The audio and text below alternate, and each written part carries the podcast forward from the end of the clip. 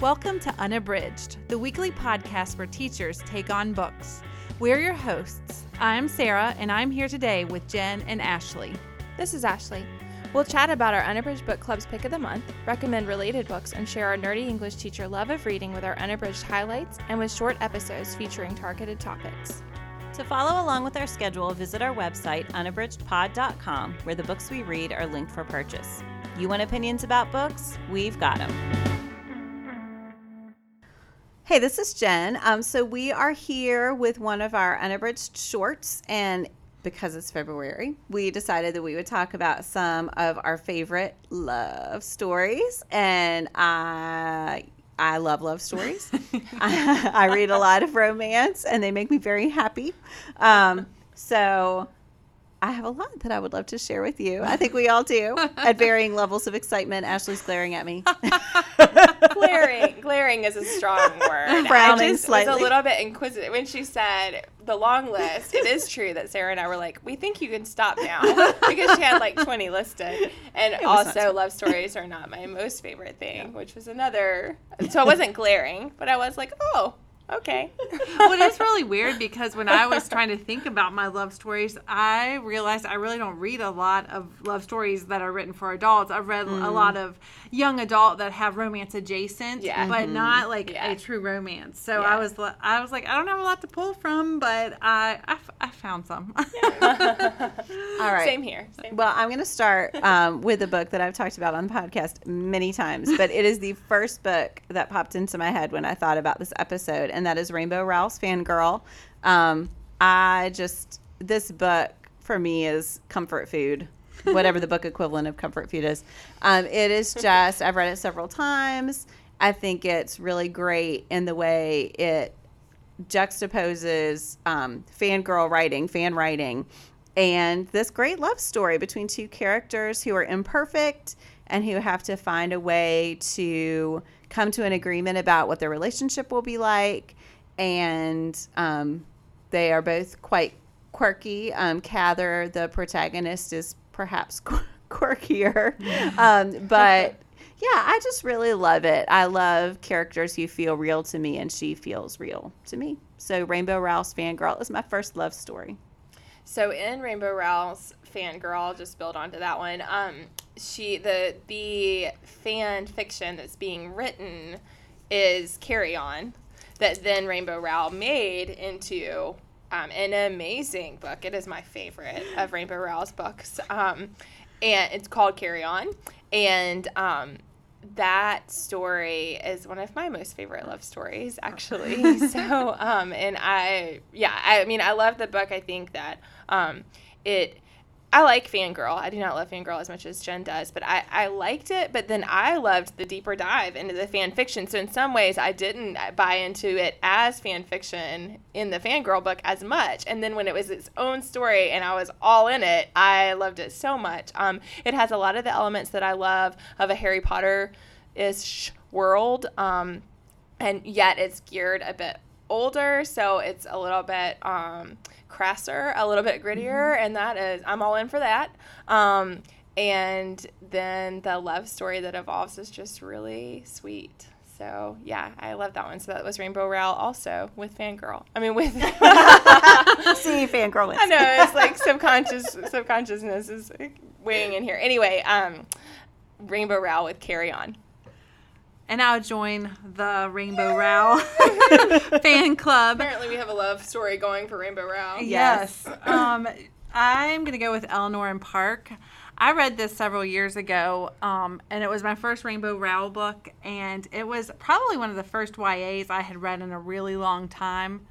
And um, it just, I love this love story between the two title characters and I think she just has this ability, especially in this book, to write teenagers. She reminds me like some of the characters in John Green's books. Like he mm-hmm. he can they write these characters who um are just just seem so real and they mm-hmm. have problems but they also have this underlying like strength and i just that's what i loved about this book and um, normally i hate book jackets, like the descriptions in book jackets. But I, the book jacket on Eleanor and Park says, said over the course of one school year, this is the story of two star-crossed 16-year-olds, smart enough to know that first love almost never lasts, but brave and desperate enough to try.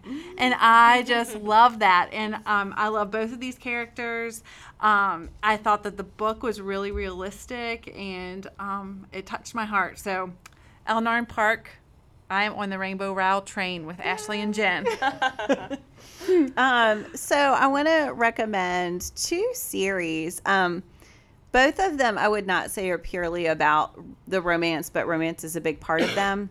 Um, and both of them follow, uh, each of them follows a couple over the course of a relationship. So the first one is one from my childhood, which sounds kind of odd, but it's L.M. Montgomery's Anne of Green Gables is the first book, and then there's a whole series. Um, and in this book, I mean, I just think Anne is one of my favorite protagonists ever.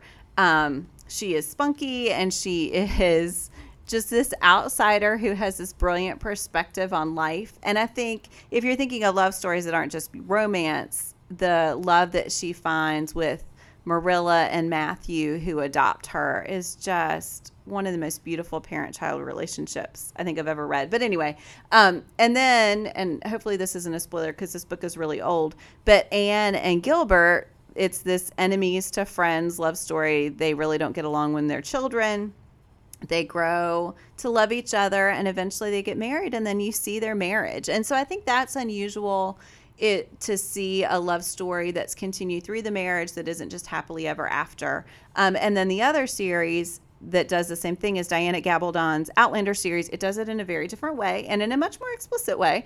Um, there's a lot of sex in this series, and it always feels ridiculous to describe a time travel series, but there's time travel, there's World War II, there's Scotland back in the day. Um, And But- so many pages. and so, many pages. They- These are some these are some big books. You know, Sarah and I are out on that one. but I just love these books. They are fun, and I think Jamie, even before the show was out, I thought he was really sexy, and I love Claire because she brings her modern perspective to like to see a feminist in old time Scotland is really funny, um, and so again, you just see this couple grow past that initial flash of love into something deeper. So, L.M. Montgomery's Anne of Green Gables, Diana Gabaldon's Outlander. Um, kind of a weird pairing, but there it is. Um, another. sorry. I'll just acknowledge that my phone rang. I'm sorry. um, yeah, while we're talking about series books, um, actually, when you were describing, it was you talking about um, explicit sex that made me think about the Saga series, um, which is um, Yes. gra- I mean, it's a graphic is novel, one. um, but it really it's a comic book series. Um, and it's fantasy. I'm not going to go a lot in depth. I've talked about this before. I think Jen probably has as well. We both really like it. But I mean, I love the love story in that. So when you said that, that's a that's Brian K. example. Vaughan's um, saga, and it saga one and two are the volumes are in books now, um, and I just love that. I love the love story in that. Um, it's complicated and um, difficult and, and really tumultuous. And like Jen was saying with Anne of Green Gables, it tracks the couple over a long period of time. And I think a lot of times we don't get to see that in stories. Um, it is like a happily ever after. Often like the stories about the coming together of, a, of a couple, um, and then you don't really see anything after. And so I like that part of Saga. So I was not planning to speak on that one at all, but um, I, I feel like I have to mention it. Um, anyway, when you think when I'm thinking about series books, um, Marissa Meyer's um, Cinder series, the the Lunar Chronicles, um, I love those so much. I love the characters. Um, I, I love that. I'm a sucker for twisted fairy tales. Um, and I, again, I think I've talked about this in other contexts before, but I do love the love story in it. I think that it is sweet. It develops over a long period of time, and the different books have different love stories, all of which I think are believable, rich, um, interesting, and quite different from each other. So I think that's a nice series to look at um, different couples and the ways that they um, function as a couple. Yeah. I haven't read those, but I've always, I've always eyed them. But do again, love them. it's a series, and that just feels overwhelming. Okay. um, but not as long as Outlander. So No. perhaps there's a better chance. Um, well, I'm going to talk about one I read just recently um, in January, and it is The Kiss Quotient by Ellen Huang. Huang. I'm sorry if I butchered that name. I did try to look it up. Um, I feel like that's my I feel like that's my normal statement. Um, but I did try to look it up and I couldn't find it. But um, anyway, so I got this book from Book of the Month um, a, a, a while back, and it has been sitting on my shelf. And I decided to pick it up because I wanted something fast, and it is a very fast read. And it is a love story, but it is pretty steamy. Which I, if you follow me on Instagram, you um were let you, I let you know that several times. But um, it just the the sex is pretty explicit for me. Um, but I did I enjoyed that the the main character Stella is um, she has Asperger's, and so the premise of the story is that she has Asperger's and she um, doesn't really get the whole romance thing, um, and she she hires a male escort to um, teach her how to how to have a relation well how to have sex first. And um it's pretty explicit and it is um it's fascinating like the dynamics between the two and um i did enjoy her backstory and his backstory uh i i liked it for a romance i liked it but again it was steamy it's not for your mama Did, did, Sarah, did Sarah mention? It It's is steamy. steamy. So if you're if you are I listening, we want to make sure you know. well, I think it's just like when you when you li- you pick up a book like um like 50 shades of gray you know going in that it's going to be there's going to be some explicit sex scenes. But like when the front of this is a couple like kissing and some math equation things. And i'm like okay. it does not does not say like we're going to have a lot of steamy sex to me. So, so when i when i was reading i was like oh wow. They're going there. So I, I just want to know, want people to know that if they are listening to the podcast and that is something that they are not looking for, then don't pick up the kiss quotient. But if that is something that you that you like or that you don't mind, it's a it's a lovely story and it's a different take on a contemporary romance. I have not um, read something like that, and it's really it is the way that the love story develops is both frightening and also precious because of the way it begins. So it's kind of like, like, that a could be a show title, "Frightening and Precious Love Stories." um, but it's kind of like Pretty Woman in, in with the gender roles reversed. So anyway, that's the one I told. I feel you like there's not a good. You have my interest. I know. Ashley's like, can I please borrow that tomorrow? All right. Well, I have a similarly steamy recommendation. This is um, this is the episode of Steamy. That's right. It's very steamy, steamy.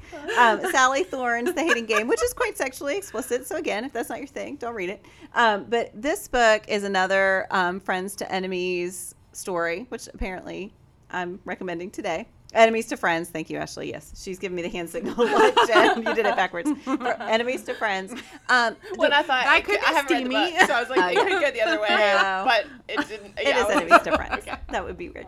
Um, so this one is great. I I really enjoyed this one. Um, th- it's it's all about the banter. So it's a fairly straightforward narrative. It's about these two people, this man and this woman, who work together. And they are sort of professional rivals, and they really get on each other's nerves. Um, and they just have this great witty ban- banter back and forth where they are you know antagonizing each other for a long time and then not antagonizing each other. Um, but it's just really smart. The dialogue is smart. The writing is really smart. Um, it's narrated from her perspective and she is just this great confident woman um, which i really appreciate. And the male protagonist is very dreamy which i also appreciate. And yeah so that's sally thorne's the hating game. And she just had um, a follow-up. Her second novel came out in january. So um, i'm i have not read it yet but i have heard good reviews of that as well. So tentative recommendation on that one. I can't remember the title but we'll put it in the show notes Is yours steamy? I was gonna say my next recommendation is not steamy books. um, and I feel like I should say about the Kiss Quotient, it's not that I'm dying to read a steamy book, but I would not have picked it up on that premise. And then what you said about like the way the couple comes mm-hmm. together and everything, that's really interesting. Yeah, that's an yeah. interesting perspective. So then that that does make me more interested in wanting to read it. Whereas when I see the cover, again, I'm not a romance book per- mm-hmm. lover, so like a lot of those times I see the covers and it's like off-putting. Well, so and that what I- is interesting. And what I do want to say is, after reading it, if you read the author's note, don't read it mm-hmm. first, but after reading it, if you read the author's note, it's really fascinating how she came to write the book. And I think that that author's note made me like the book even more. So Cool. I thought that was really sounds- cool. Yeah, it sounds really interesting. Okay, so my not steamy recommendation, um, which I do love, is Leigh Bardugo. I feel like I have to say an aside that she has both a Netflix thing coming and her next book is coming, and it is all over the you know Twitterverse and social media um, because people are very excited, and I'm excited. I'm part of that crowd. Um, anyway, Leigh Bardugo, The Six of Crows and Crooked Kingdom duology.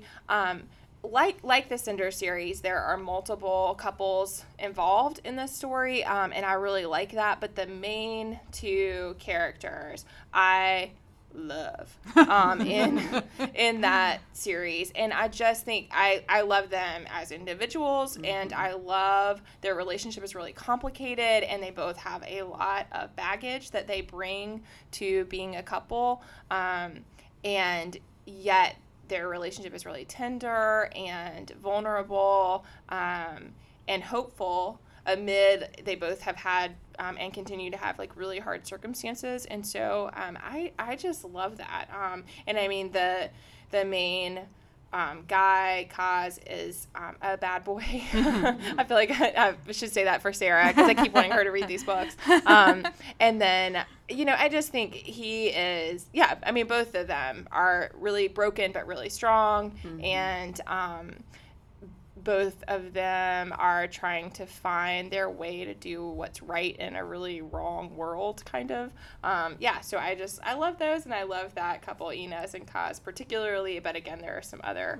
Um, other partner relationships in the stories that in those two books that I enjoy as well. I, I am going to read those. I Oh, really want so to. good. I know. I know. Just looking at the covers, I know that I will love them. But anyway, that's something for a different day.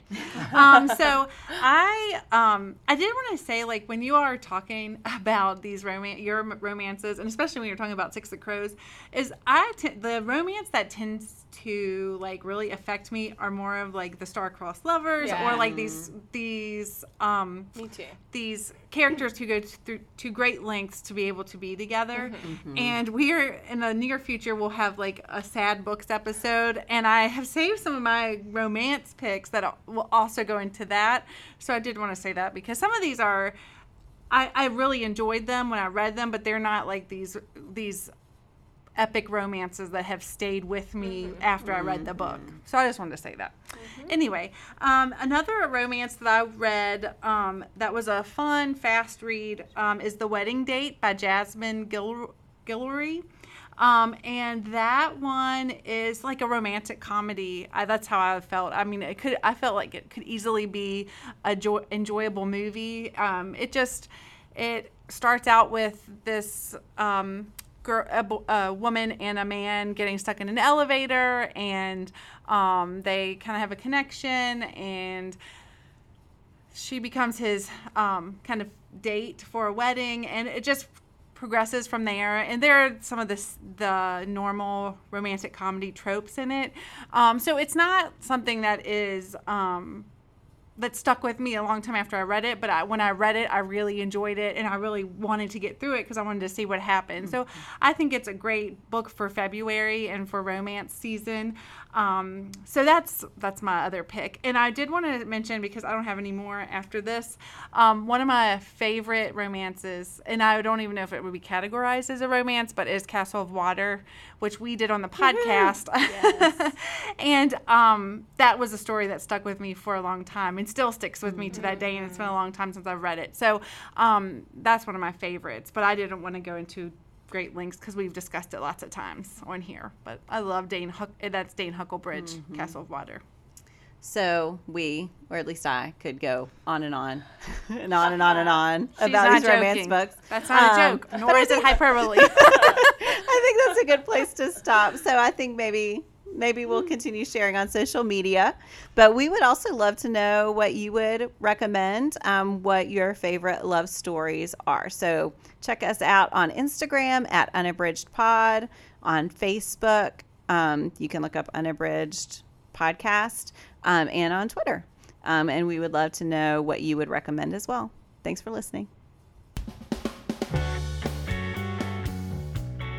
Do you have comments or opinions about what you heard today? We would love to hear them. You can find us on iTunes and Stitcher, on Instagram and Twitter at unabridgedpod, or on the web at unabridgedpod.com, or on our Patreon page. We'd like to thank Jared Featherstone, who composed our theme music, Strings of Light. Many thanks to Katie Amy of Amy Photography, our podcast photographer, and Tim Rieger, our videographer. Thanks for listening to Unabridged.